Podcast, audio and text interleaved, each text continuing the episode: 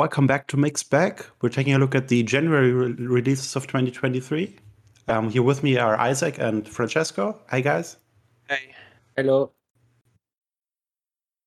As per usual, nothing has changed um, in the new year. We're talking first about the games we've played recently, which is basically the small Witcher cast we're going to do, probably, because we've only- only played Witcher 3 on PS5. I think you as well, Francesco. Yeah, but on Series X instead. Right.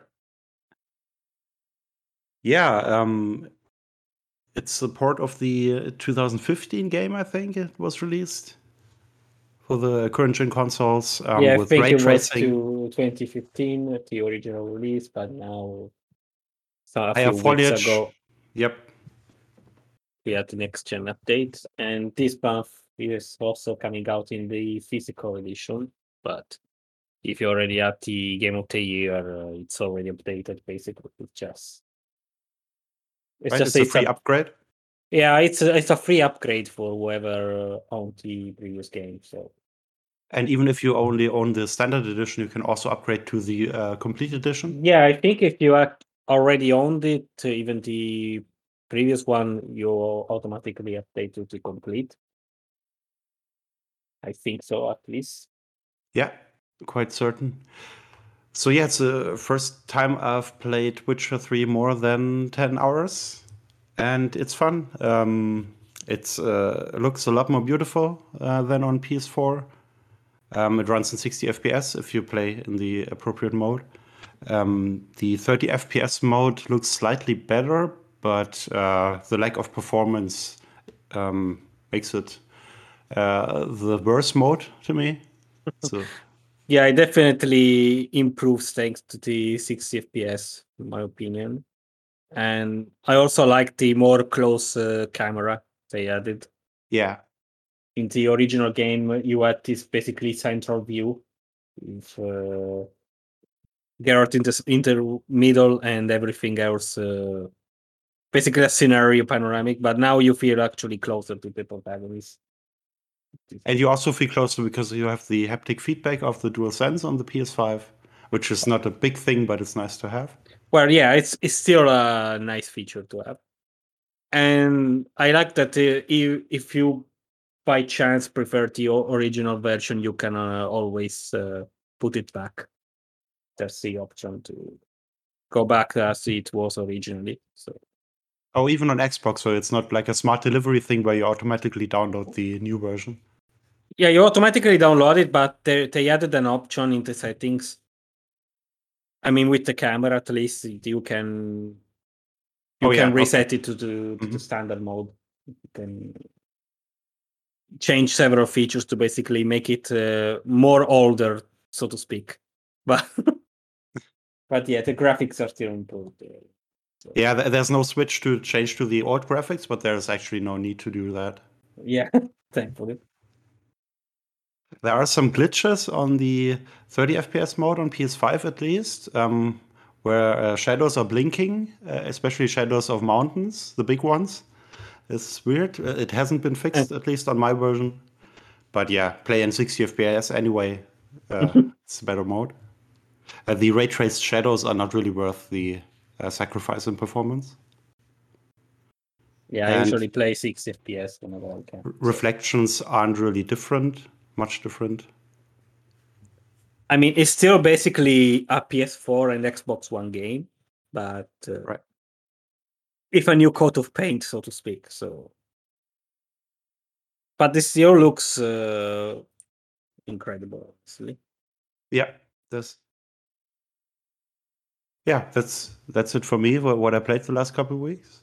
Yeah, pretty much the same for me, basically. Uh, and I think I also finished. Uh, yeah, I also finished Sonic Frontiers before I started Witcher Three.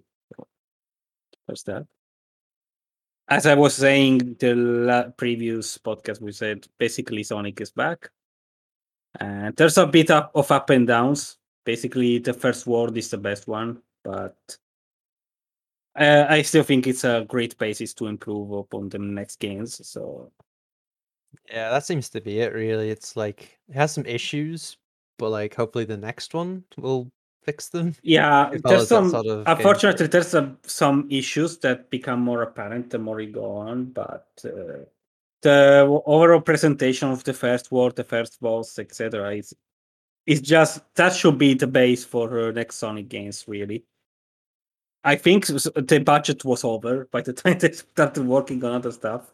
But Yeah. Well, I think they had to rework a bunch of stuff partway through. Yeah, the, pretty much the last two levels are basically reskins of the first uh, world. So you can tell, like, oh, oh, we finished the budget. What are we going to do now? it's basically that. And the third world is atrocious to navigate in. Please never do that again. But, uh, but yeah, bes- besides of downs, it's still pretty fun. So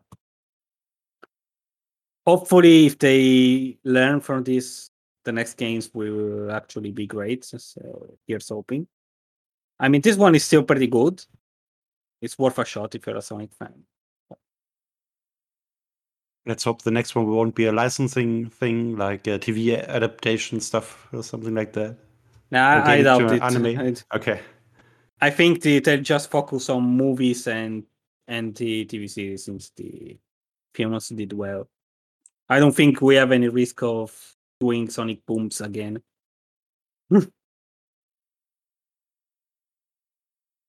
Okay, I guess we can go to the January releases.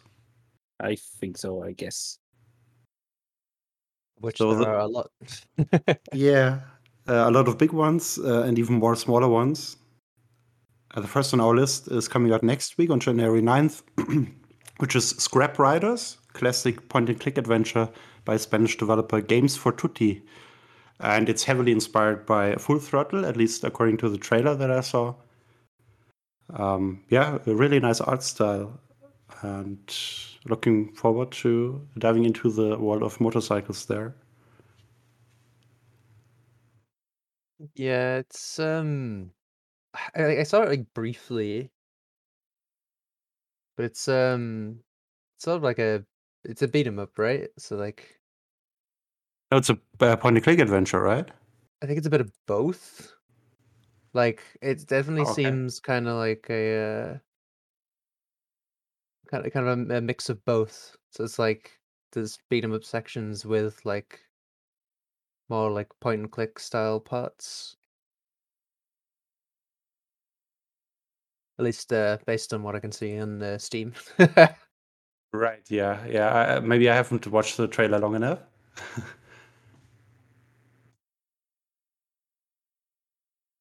Yeah, yeah, it's, it's sort of like a mix of the two. Yeah. Uh, it's solo, so far as I can see. It's no um, co-op, which is uh, yeah for for beat 'em up a death sentence maybe. Kind Eh, of. At least if it like, if there's a little bit more of a focus on story stuff as well, it shouldn't be too bad. Yeah. If the writing holds up, then it should be fine. We'll see next week. Um, then another dialogue-heavy game. Uh, actually, a dark fantasy turn-based visual novel TRPG is Path of the Midnight Sun. Uh, it looks a little bit clunky uh, with bare bones animation, but the music is pretty nice from what I saw in the trailer. Coming out on January 10th on PC and Scrap Riders uh, on January 9th for Switch and PC, by the way. Yeah, I'm pretty sure Path of the Midnight Sun was a Kickstarter project from. I'm not sure how long ago now. Probably It's very just- long ago. Honestly, yeah. So like, you end up losing track of like what's what when it comes to. uh And Yeah, sometimes even if they it. fail, like Goal Getter, you get a release date the next day. yeah, it's been um been been a few years. So it looks like it was 2019 when the campaign ended for Kickstarter. So Oh, that's Yeah, a it's a quite while. quick turnaround. Oh yeah, it's it's not been like in development hell and anything. Presumably they at least went the route of like we we have some stuff done and it's like we just need some money to be able to continue working on it rather than oh hey we have an idea. Uh, give us money and we'll like start working on the game. So yeah, it it's probably I'd, I'd like to think development was at least pretty smooth. Yeah, probably also not a big team, so Yeah. therefore the budget isn't that big to. It also can still improve in the next four days. We'll see. Um, one day later, we will have the release of Children of Silent Town coming to Switch, PC, PS4, and Xbox One. Uh, point and click adventure by the small Brescia, Italy. I hope I pronounced it correctly, Francesco. Uh, based in Brescia, Italy, uh, I think in Lombardy. Yeah, uh, Lombardia. Yeah, Brescia. Yeah, it was fine. and published by the adventure veterans Daedalic from Germany. And yeah, uh, looks has a nice art style.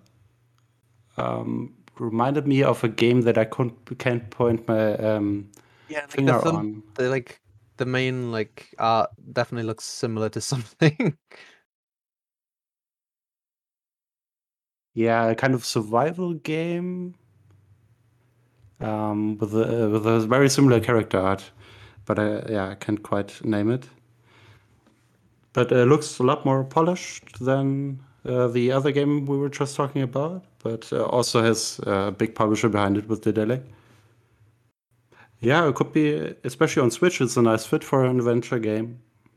Could be a nice game, probably um, more one for the horror fans from what we see in the trailer. And- Probably, yeah. On the same day, we have Kart Rider Drift, yet another kart uh, karting game, you may think, but this one is free to play, as far as I saw. Yeah, I think it's been in beta for a little bit, at least on mobile, because it's like cross-platform between like a bunch of different platforms. Yeah, it was on beta and PC as well. I saw some footage Yeah. there. Coming to PC, PS4, and Xbox One, uh, with focus on customization. Um, each vehicle has different perks. Hopefully, they balanced it out well. Probably, there, therefore, they used the beta phases there. Um, it has nice environments, um, uh, but only one speed class, so opposed to Mario Kart. But they probably will add them later on, since it's a free-to-play game. Like, I feel like it'll probably be more likely as like some sort of bonus mode rather than like Yeah. Mario Kart, where it specifically had like the different speed things as like a main part of it, really. So one has a mode without items and with, uh, and uh, the mode without items doesn't seem to hold up pretty good, pretty well, as expected. Uh, and no word on crossplay there, but I asked the developer actually, and let's see. It is, it is goes. crossplay. Oh, it is cross. Oh, I mixed it up with uh, the Carter's 2 turbocharge, which was announced today. Yet another one. Uh, coming yeah. to PlayStation, Xbox, Switch, um, and Steam. But no release date yet. Yeah, but yeah, like Kart Rider Drift whole things, yeah, free to play, like cross platform between like everything it's coming out on. Obviously it's gonna be on mobile, so it should that should probably help with the player base a bit. Yeah, lots of similarities to Mario Kart. There's a blue shell. There's a turbo start. And uh, but the um, other items have different functionalities, whether you uh, fire them up front or back. But it's not like uh, in Burrow, the um, forward is a rocket, and uh, if you press down, you drop a mine. It's completely different uh, uh, functionalities that you use there. So one's a rocket, and the other one is actually like a shockwave or something like that. So pretty interesting. One day later, uh, another three releases that we have here. I don't know if we need to go in depth with every one of them. Um, we get Aquatico, which looks like Factorio, just underwater. Um, complex supply chains. You have to uh, meet the desires of your inhabitants, kind of like an Anno. Uh, coming to PC. Um, Lone Ruin, which is heavily inspired by Hyperlight Drifter, from what I saw in the trailer. Uh, just with a lot of more enemies and a little more visceral. And even more visceral is Vengeful Guardians Moonrider, developed by three um, devs in Brazil. Um, I think it's Toy Smasher or Toy Masher, not quite sure. And it's a Castlevania like from developer of Blazing Chrome um, that I got to play on Gamescom actually. And uh, it also had a demo. I don't know if it's up right now. Uh, yeah, the demo, at least on uh, PC, is still available. Yeah, if you like Castlevania, definitely give it a try. Um, but uh, pretty tough the demo actually. But they promised to lower the difficulty a little bit, or The true Castlevania for the press version, hopefully. Uh, lots of PC games this month. Um, we also got SimRail, the railway simulator. The uh, apparently first, uh, I didn't check that, a multiplayer-ready train simulator, um, where one can be a conductor and the other a dispatcher. It's entirely Is it a set in- real train sim? How much uh, Yeah. DLC does it have? uh, yeah, hopefully not as pricey as the other ones. I think uh, I heard you can uh, buy trains for like thirty thousand dollars. Hopefully not for this one. It's like it's more of a simulator with more DLC. That's how it works. Yeah. This one is set entirely in Poland, which was an interesting choice, but I think the developers from there. And you can play trains from the 80s until now. So a huge variety on trains actually there. And the um, tracks are modeled after the real life ones. Then, uh, if you're more into space, uh, on January 13th, on the same day as SameRail launches, um, uh, SimRail, sorry, uh, Spaceborne 2, um, which uh, looks a lot like Freelancer or similar games. Uh, very very complex um, tech tree that I saw there in the trailer, Boy. and uh, two or three more games that we can talk about. Uh, two of them are quite big uh, Japanese franchises: uh, Dragon Ball Z Kakarot and uh, One Piece Odyssey. One is a port, one is a new game. Yeah, so the first one's a port, but they have, as far as I can tell, at least when I when they last um, showed off some of the like differences between like the last gen and current versions, there is actually like a noticeable difference with the visuals. It's like like they're like more like objects and like in the distance and whatnot as well.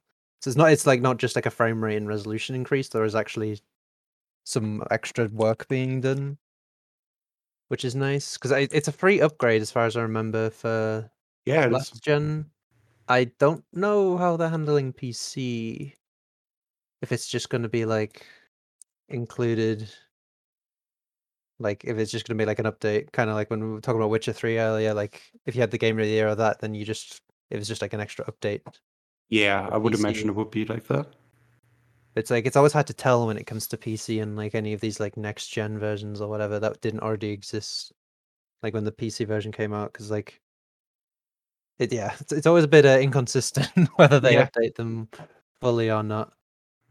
But um, yeah, I've still not played it, but it, it looked interesting enough, and yeah, like the last gen versions are actually pretty cheap, so this next gen version might be the best way to play it, just with the free upgrade.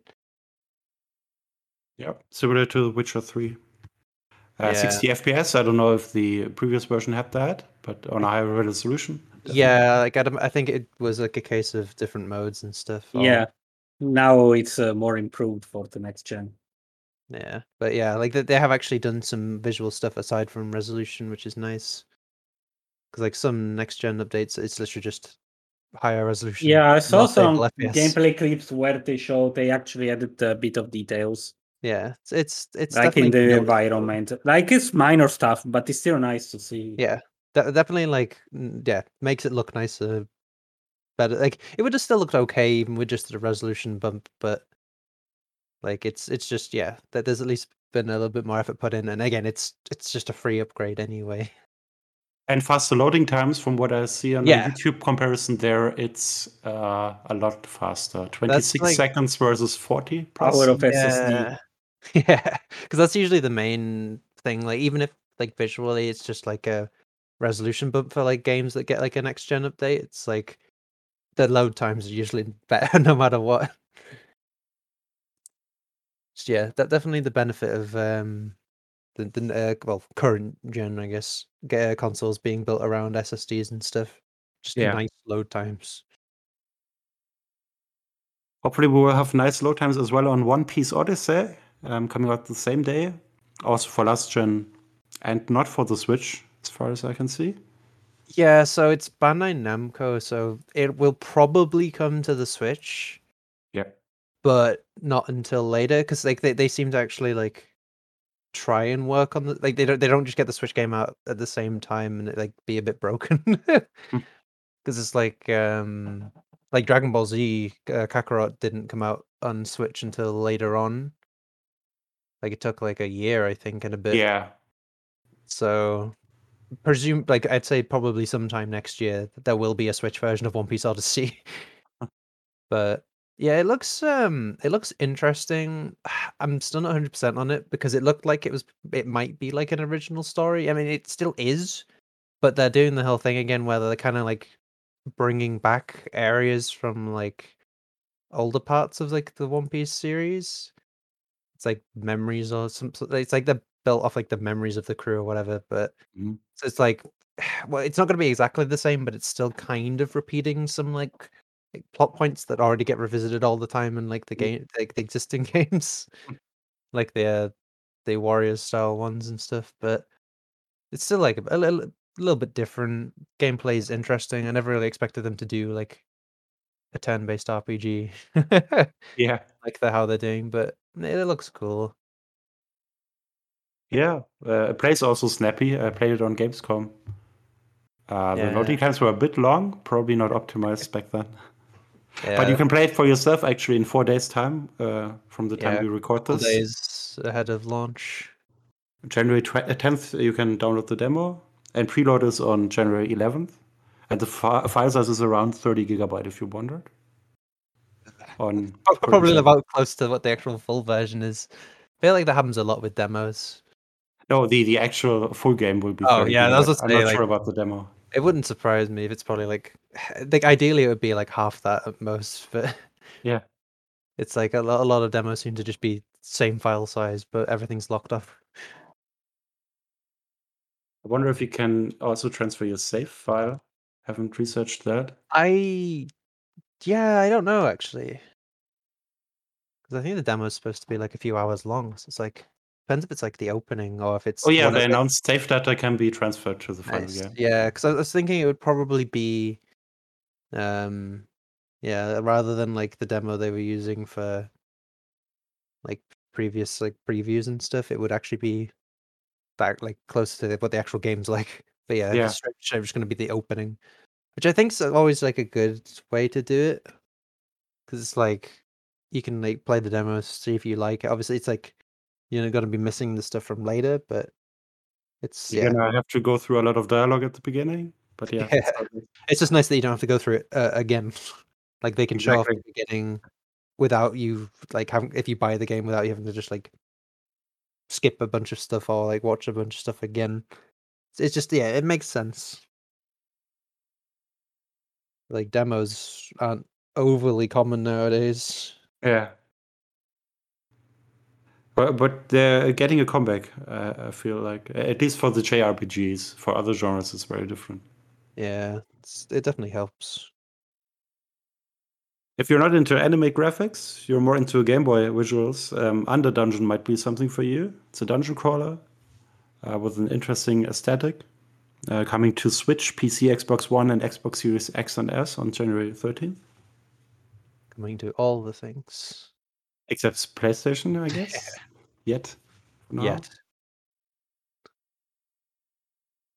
Then uh, we ha- already had one underwater strategy game, but there's a second uh, with uh, Aquatico uh, called Surviving the Abyss, coming on January 17th. I think it's an early access launch.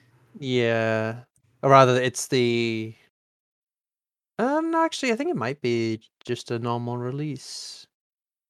Okay, maybe I mixed it up. I think it was um the uh, Aquatico, that is the early access one.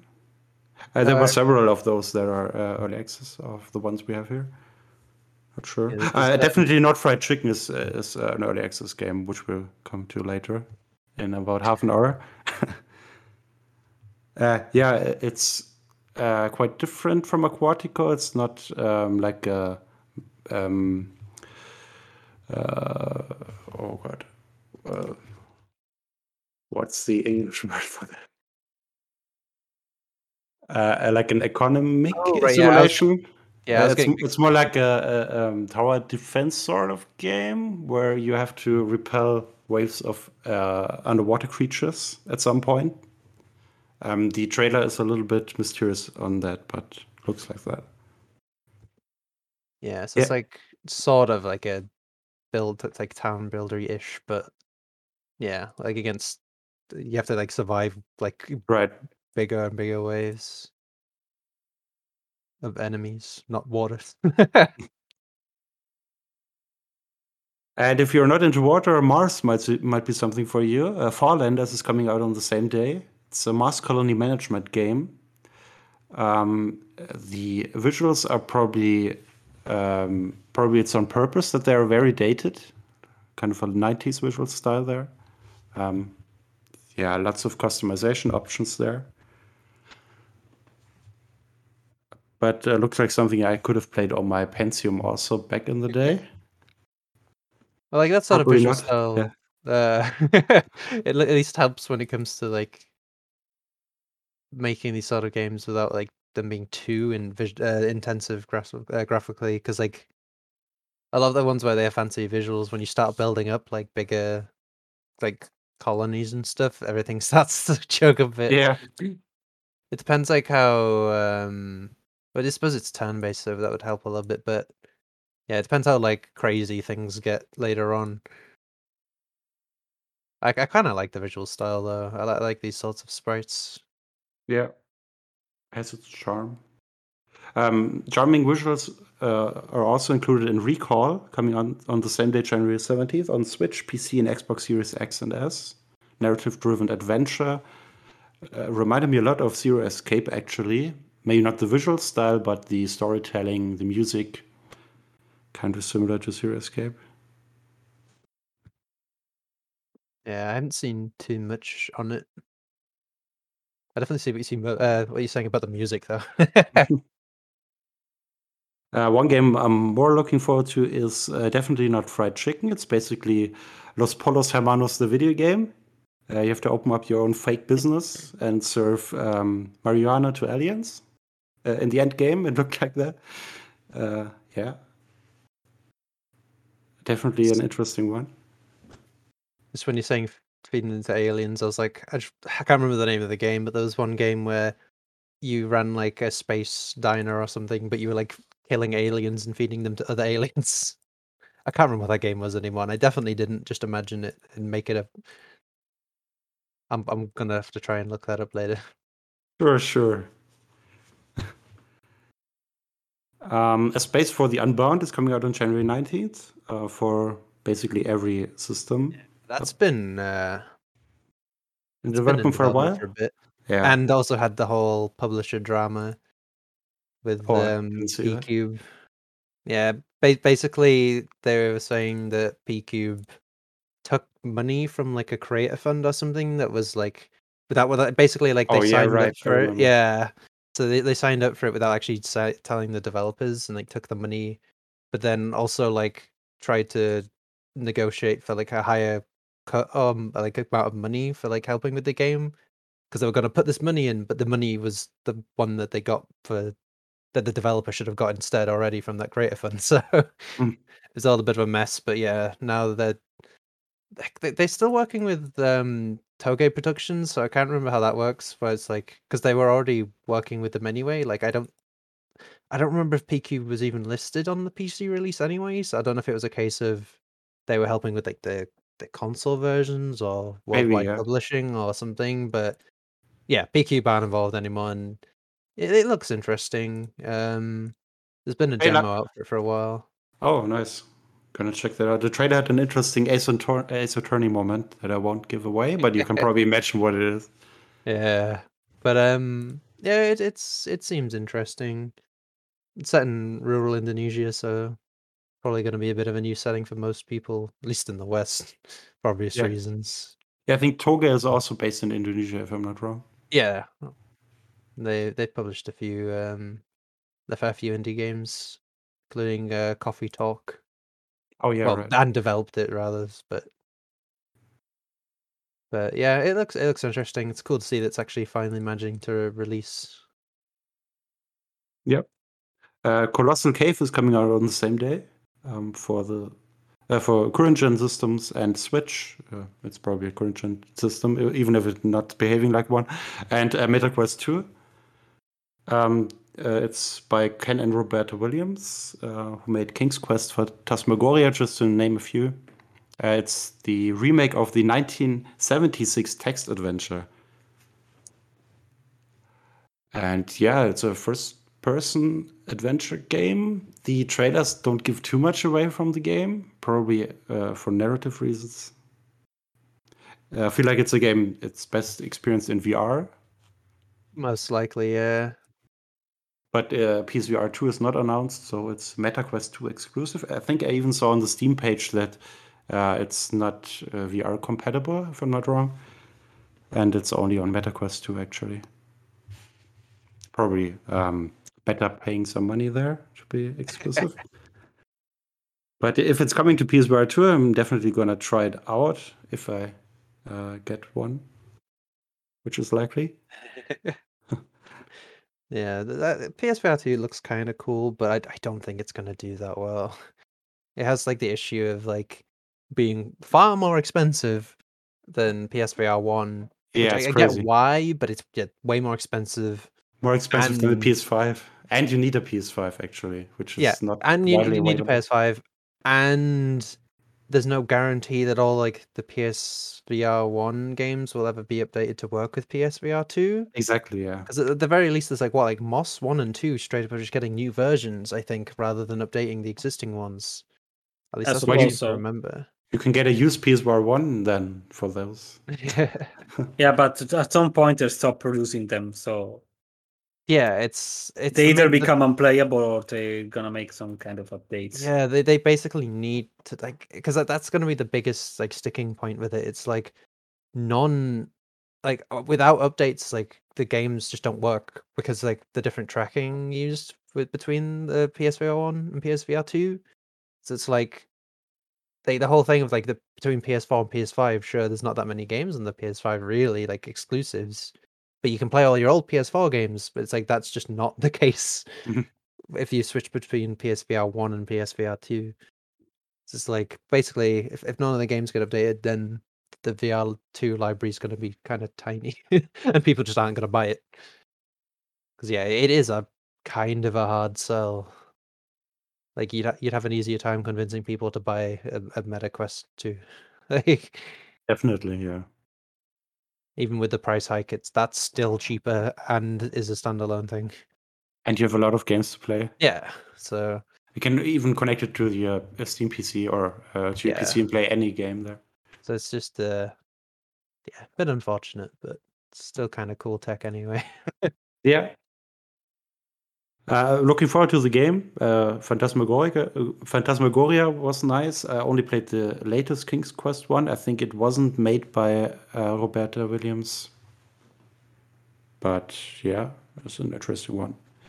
Um, then on the same day, we have two other ports Shin Megami Tensei Persona 3 Portable and Persona 4 Golden, the PSP slash Vita remakes uh, coming to every platform, basically. Interestingly enough, not PS5 is uh, PS5 is not listed in our list, but Xbox Series X is listed. That's that, that's just sort of a thing that happens a lot when it comes to like Xbox versus PlayStation releases, where some of them actually seem to get series versions. I, I guess it's just like easy to work with.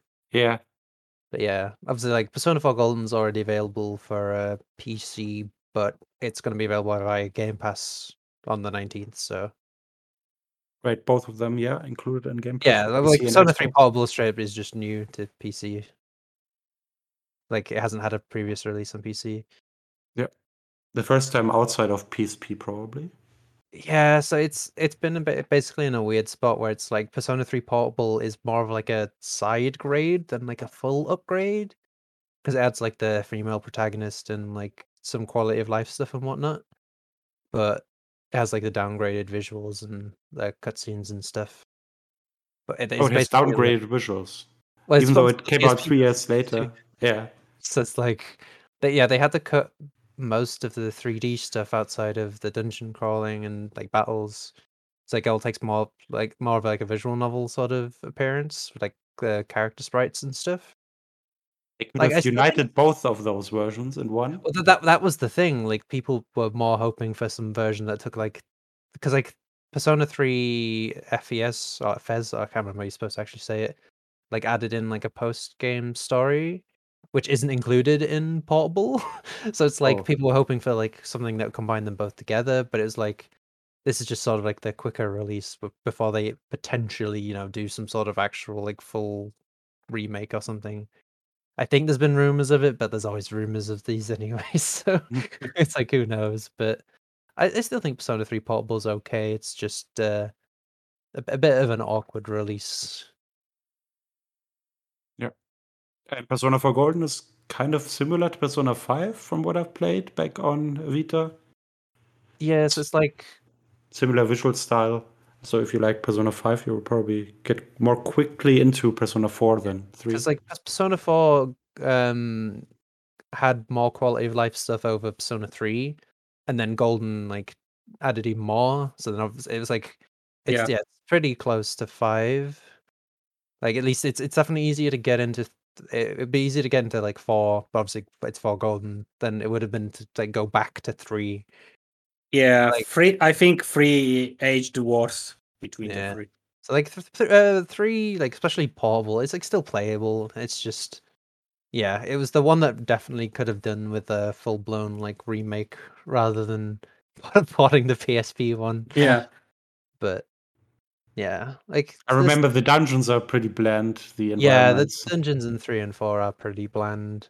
Um, portable at least has the benefit of like pretty much getting rid of the like fatigue system that was in like the original versions, where like you, you basically had to leave the the main like uh, Tartarus. You had to leave like the main dungeons if your characters because like your characters get tired in like real time oh god. not real time, but like they get tired as you like doing battles and stuff. Whereas from what I remember in Portable, they like their um, status doesn't change until after you leave.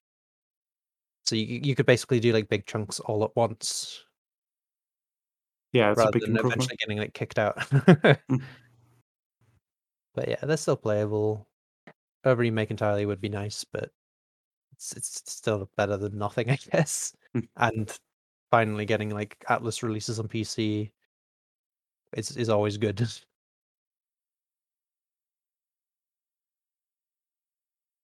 Well, the next one I will leave to Francesco. well, we have uh, on 20 January Fire Emblem Engage on Switch. Looking forward to see how it actually turns out. It's uh, very it's very interesting how they're trying to link every previous game in this new one with these s- summon heroes thing. Like it's clearly a nod to the people who only played Fire Emblem Heroes on the on the mobile phones.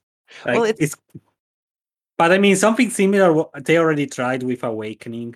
It's just more expanded and more focused on the main heroes. So Yeah, it's just like they seem to be. It's like a weird mashup of like, like for for the gameplay. It's like a weird mashup of like you got like the heroes stuff with like the the summoning things, but like they seem to function more as like equipment rather than anything. Like yeah, they're basically characters. equipment.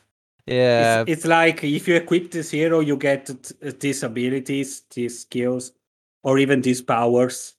yeah, because they they don't seem to actually play too much of a point when it comes to like like they're, they're important to the story in the fact that they're like powerful or whatever, but like as actual characters, they don't seem to have. yeah, I only saw some cutscenes with Marth, basically. Yeah, I think like he'll play a bigger sort of role, but I don't think the others will play yeah. uh, that big of a role. But we shall It's- see. it's weird because it's like you have the hero something like from heroes, then you've got like ki- kind of like some like the quality of life and like easier stuff from like modern Fire Emblem. But then you also have like they they bring back like the weapon triangle and stuff from like old ones, but it's it's obviously it's been expanded as well with like new interactions and stuff for weapon types. Because like they got rid of that straight up for three houses. So yeah, but like- I'm actually glad they, it's returning.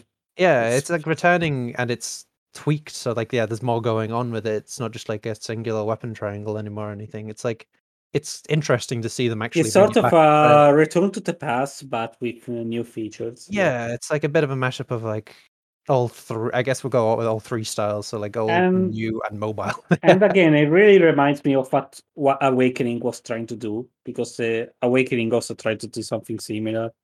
yeah, I mean, Awakening kind of um saved the franchise. yeah, but yeah, this one's it like, was meant as a love letter because it could have been the last game, and it ended up saving the literal Yeah. franchise. So. like now like this one's sort of in the weird point of like kind of trying to like bring back some of the older players that might have left but like also keeping the the newer ones around so yeah I mean, I don't think it's really trying to keep the old player because Three Houses was the most successful game the franchise. oh, I sure. think it's more trying to capture the heroes players.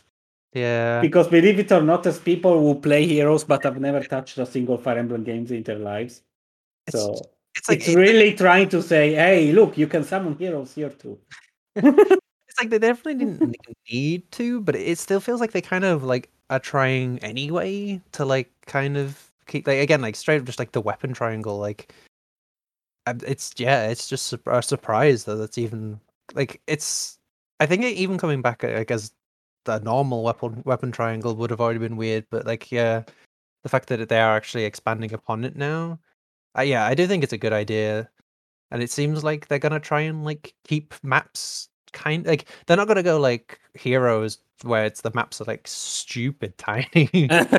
But it does seem like they're kind of trying to go for like they're, not- they're not gonna go like too big with the maps so it's like yeah it's it's definitely interesting to see where they're gonna go with it like obviously we, yeah, we haven't seen anything from like the I later- think Three Houses had a good compromise. They weren't uh, too big, but also they were on the shorter side.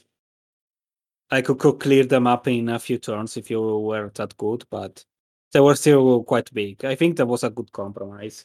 So yeah I'm, I'm interested to see where it goes but i probably won't play it at launch but yeah one i might eventually check out anyway yeah, I already pre-ordered my copy, so we'll see. Hopefully, it turns out uh, good. yeah I'm I'm a bit excited about it. But Well, if you're a fan of platformers, you might be excited about Candle Knight coming out on the same day. So there's some competition for Fire Emblem Engage on that day, on PC at least.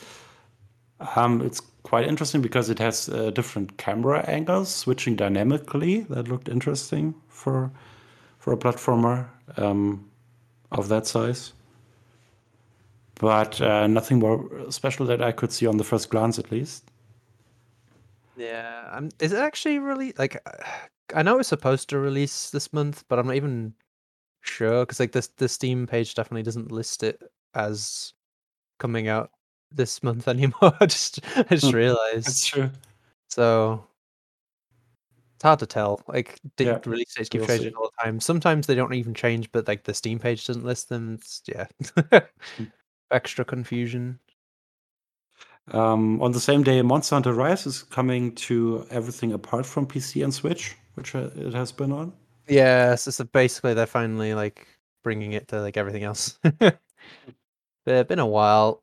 Of course, these also suffer from the fact that there are there's no cross progression or cross play in any form, which is very stupid.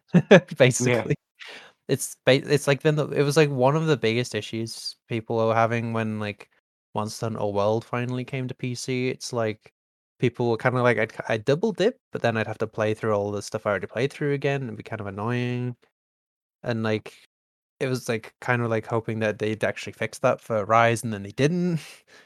So it's like it's nice that it's coming to other platforms, but the fact that these are so late, like especially since it already came out on PC, I think a lot of people that have like like it's obviously not going to be like everyone, but there'll be a lot of people that potentially would have bought it on those like also own a PC, so they just played it on PC because it's like uh Rise is like quite a bit lighter, like um like requirements wise compared to World, Mm. obviously because Switch and all that.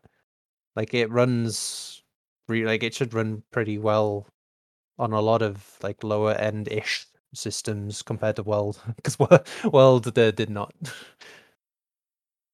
But yeah, It'll be interesting to see how the PS5 version or Xbox Series version compares to the Switch one. well, uh, like I'm not. I haven't seen if they've like announced exactly, but like they could probably run 4K uh, 60 FPS pretty easy. Yeah. Whereas the Switch, the Switch, would, um, it looked okay in docked mode, but in like handheld, it was actually pretty nice. It was one of the better looking handheld games for the Switch. Like pretty pretty smooth, not always 30 FPS, but it it was usually that most of the time.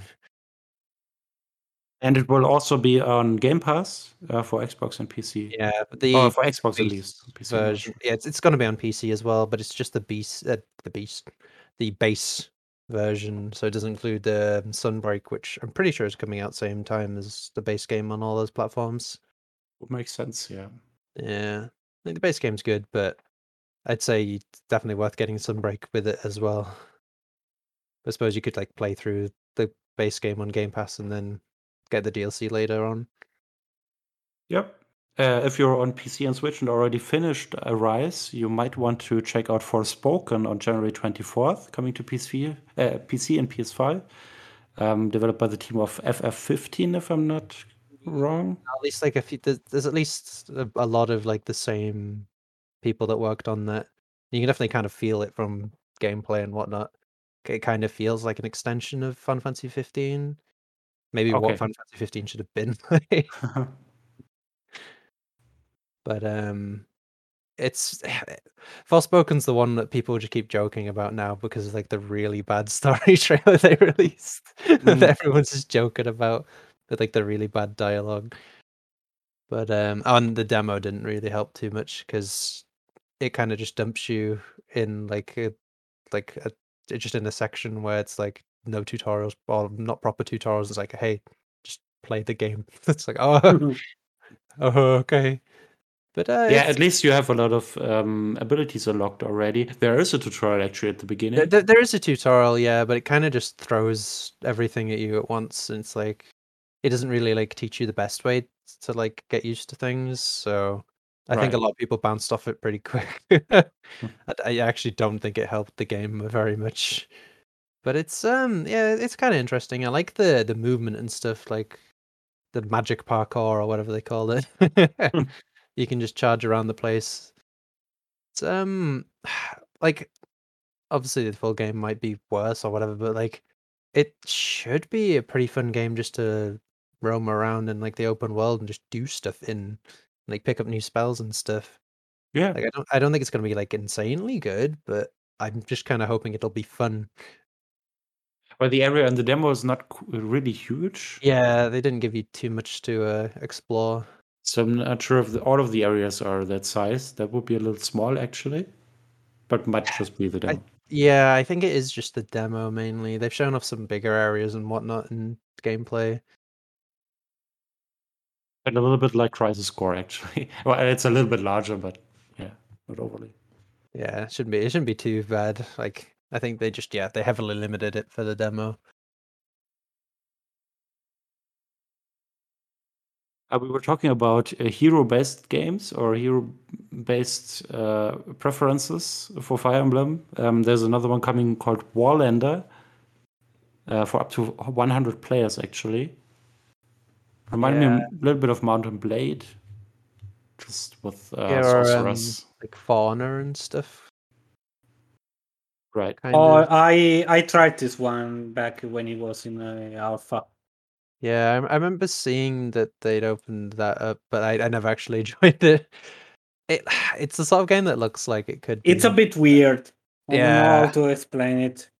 It did look a bit odd, but I, I kind of want to try it. it just um it depends if the player base is there really. Like Yeah, you- um, You can basically either win immediately, or or the battles draw out far longer. Yeah, like I'd imagine they're probably designed to draw out a bit longer, but like when it comes to the beta, especially if people were like grouped up with friends and stuff, like depending on how many squads you had, like they were actually like coordinated ish. Like Yeah, it feels like those sort of things where, especially if you like join slightly later on when you've you're playing with people that have played for like an entire day, Mm. and it just becomes super uneven. But it looked pretty fun. Um, yeah, a lot of it's going to depend on like the balancing and like if there's actually going to be a player base or not, really. But yeah, it, it definitely seems pretty fun. Yeah, that's coming out on January 24th. Uh, on the same day, we also have a game that I can't really pronounce. Mahokenshi, maybe? Yeah, that, that, that sounds about right. a turn based, text based TRPG set in the ancient Japan. So, uh, samurai uh, folklore, kind of. Uh, has a nice, nice art style. Um, if you like Fire Emblem, this could be one to check out, actually. yeah, so it's like hex-based movement, but with like cards and stuff to Right. decide attacks and things. So it's like a bit, bit of like a turn-based like strategy, but yeah, also a bit of a deck builder ish. It just seems kind of interesting. It's not the sort of game I'd usually play, but yeah, uh, the, the art's nice. Uh, the art is also nice and risen, even though the game is from 2009. It's coming on the same day, surprisingly, to Switch, PS4, and Xbox One. Yeah, that was a bit of a strange uh, announcement. it's just like, hey, we're we're porting Risen. It's like, what? okay. But um, The Yeah, Switch should handle it it. at least. It should, yeah. Hopefully, unless the port goes a bit funny, but yeah, I've I've seen some gameplay of it a while back, but I never actually played it. Or like Yeah, any of the sequels. Very similar to the Gothic, of course. Same Yeah. developer P- Piranha, Piranha Bytes. Probably a little bit less jank. Oh, there's Maybe enough jank in it. little. Yeah. Probably still a bit weird. Uh, a bit weird was also the announcement of OddBallers to me because it was completely under the radar. Um, only for this uh, podcast, I found out about it. A dodgeball game for up to six players coming to Switch, P- uh, PC, PS4, and Xbox One. Uh, looks fun. Um, you can play on and offline. Yeah, that that'll help at least having online because there's like a lot of the smaller like multiplayer releases just straight up just don't have online and it kind of kills Right. them instantly. Yeah. And uh, one of the bigger releases of January is definitely Dead Space, the remake of the, again, 2009 game, um, just after the release of Callisto Protocol, which is kind of mixed or uh, has mixed uh, reception. It's definitely gonna be interesting to see how um Dead Space turns out. It's like, are they gonna like try and rework some story stuff or keep it mostly the same? But yeah, like ideally they won't tweak things too much. It'll mainly just be like visual stuff. Yeah. Because like I mean, like the first game already held, holds up pretty well now. Anyway, Yeah, especially on PC. yeah. So it's like, I there's always a chance that they're gonna be they're making this because it's like as a soft reboot ish to like towards at least like the second and third games. Oh god, it's going to be like Modern Warfare with the naming. Ah, It probably will be. that's half, that's half of what I'm expecting. Where it's like there's gonna be a Dead Space two, but it's like a reboot Dead Space two, so it's not even like the exact It's not same. co-op. But what's that? No, Dead Space 3 That was was cool. three. It's like two. Two had like the optional like PvP mode, but but yeah, I, I have, I'm half wondering if they're gonna straight up just like direct the story slightly in a slightly different direction, and then you know make a sequel that's like kind of more of its own thing rather than like trying to remake the original Dead Space two. Yeah. But yeah, interesting to see what they what they actually end up doing with it. So we have quite a couple of uh, games left. Um, anything that catches your eye that you want to talk about? Um, there's the the SpongeBob uh, platformer finally releasing at the end of the month. The Cosmic Shine. Shake. Yeah, it's um It's only starring uh, SpongeBob this time, not like Bikini Bottom Rehydrated, which has uh, three um, protagonists actually. yeah, it's um it's kind of interesting to see them make another one. I think um the Battle for Bikini Bottom remake did pretty well. Um, It's yeah, it's- Embracer, so they just uh, immediately greenlit this, Yeah. the next one. Probably, yeah. But um yeah, it's like so yeah, SpongeBob's like the only playable character, but like he'll actually have more abilities and stuff, I guess. So it's kind of like less playable characters, but SpongeBob has more going on. Yeah, right. But yeah, it could be interesting since it's like it, they are it is going to be like a straight up a, a new game. Like we, we kind of don't really know how it's going to go, where because they uh like the last game the developer made was obviously like the the remaster slash remake or whatever rather than its own thing. Yeah, but the trailer looked fun. Looked like a fun platformer, 3D platformer. If you're into that, could be one for the best platformer uh, at the XD Gamer Awards. We will see. yeah, like I'd imagine they want to try and keep it like somewhat close to that one gameplay wise. yeah, it's pretty straightforward. It didn't look like too open worldly. But yeah, it's um, it's gonna be interesting to see if it yeah, if it turns out any good because like people kind of liked um Battle for Bikini Bottom rehydrated, even if I think maybe nostalgia was playing a little bit into it. Yeah, probably. which this one doesn't really have, which can't really learn on. Uh, yeah. One game that surprised me was Season: A Letter to the Future, uh, which was revealed uh, during a PlayStation State of Play last year. I completely forgot about it. Only now I saw it again. Oh yeah, Coming to PC, uh, PS4, PS5 on January 20, uh, 31st. Very cryptic trailer, but uh, very nice art style. Great um, voice work there and music. Feels like a little bit like a Ghibli movie to play, sort of. yeah. So it should be mostly just sort of uh, biking, a around. walking simulator. Yeah, walking Biking simulator, simulator. but biking. But like with definitely with more like actual like character interaction because like a lot of the walking sims kind of have all like the events and story stuff be like either like kind of cryptic or like via like flashbacks and stuff or like text. But like this one straight up should have like like character interactions and stuff.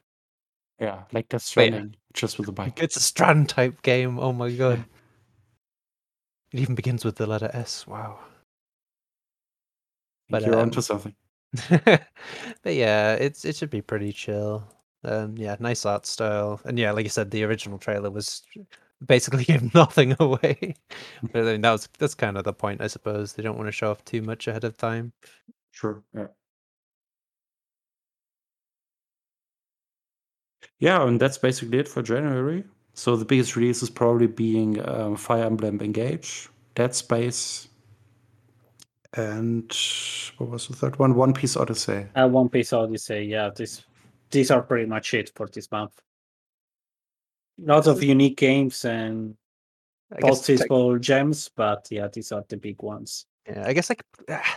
Like it's like I was about to say it's like I guess Forspoken, but it's it's like in one of those really weird spots where it's basically yeah. a AAA game, but like it's a re- there's Yeah, I don't think anyone is actually expecting that much from Forspoken. Yeah, it's it's in such It's a weird. weird. Oh, like it's such a weird one to think about. Like it, sh- it should be way bigger than it. it's a weird is. position. Yeah, I think yeah, like the way the demo marketed, didn't do it any favors. Yeah, like- honestly. The way it's been marketed, the delays, the like trailers, like yeah, the the demo kind of didn't help either. It's like it could still be decent, but it's just it's not really helped itself at all. but yeah, it's like a it's it's a fairly busy month overall still before like February, which is even crazier. Yeah. It's like a, a lot of stuff that was like if I felt like m- the end of the year, like while at the end of 2022, while it was there was still some like quite a few releases. Definitely, like some stuff ended up getting pushed to the beginning of this year instead. But um, yeah, it's, it's still a good time to just play everything else that we've ended up missing over the years. Anyway, it's too many games releasing all the time. Yeah, definitely. Still need to uh, finish Plague Tale Requiem and play the God of Wars. Yeah, But we still have some time until the release schedule starts, basically. A few just days. just a little bit. Yeah. a, few, a month, and then it goes crazy. Well, depending on what sort of games you like, anyway. If you like JRPGs, then yes, it's going to be busy. So yeah, we usually turn out for one hour, uh, and now it's exactly one hour. Point landing there. so thanks for watching. Uh, thanks for listening, rather. Uh, thanks for joining me, guys, and see you next month. Yep. See you next time. Yep. See you guys.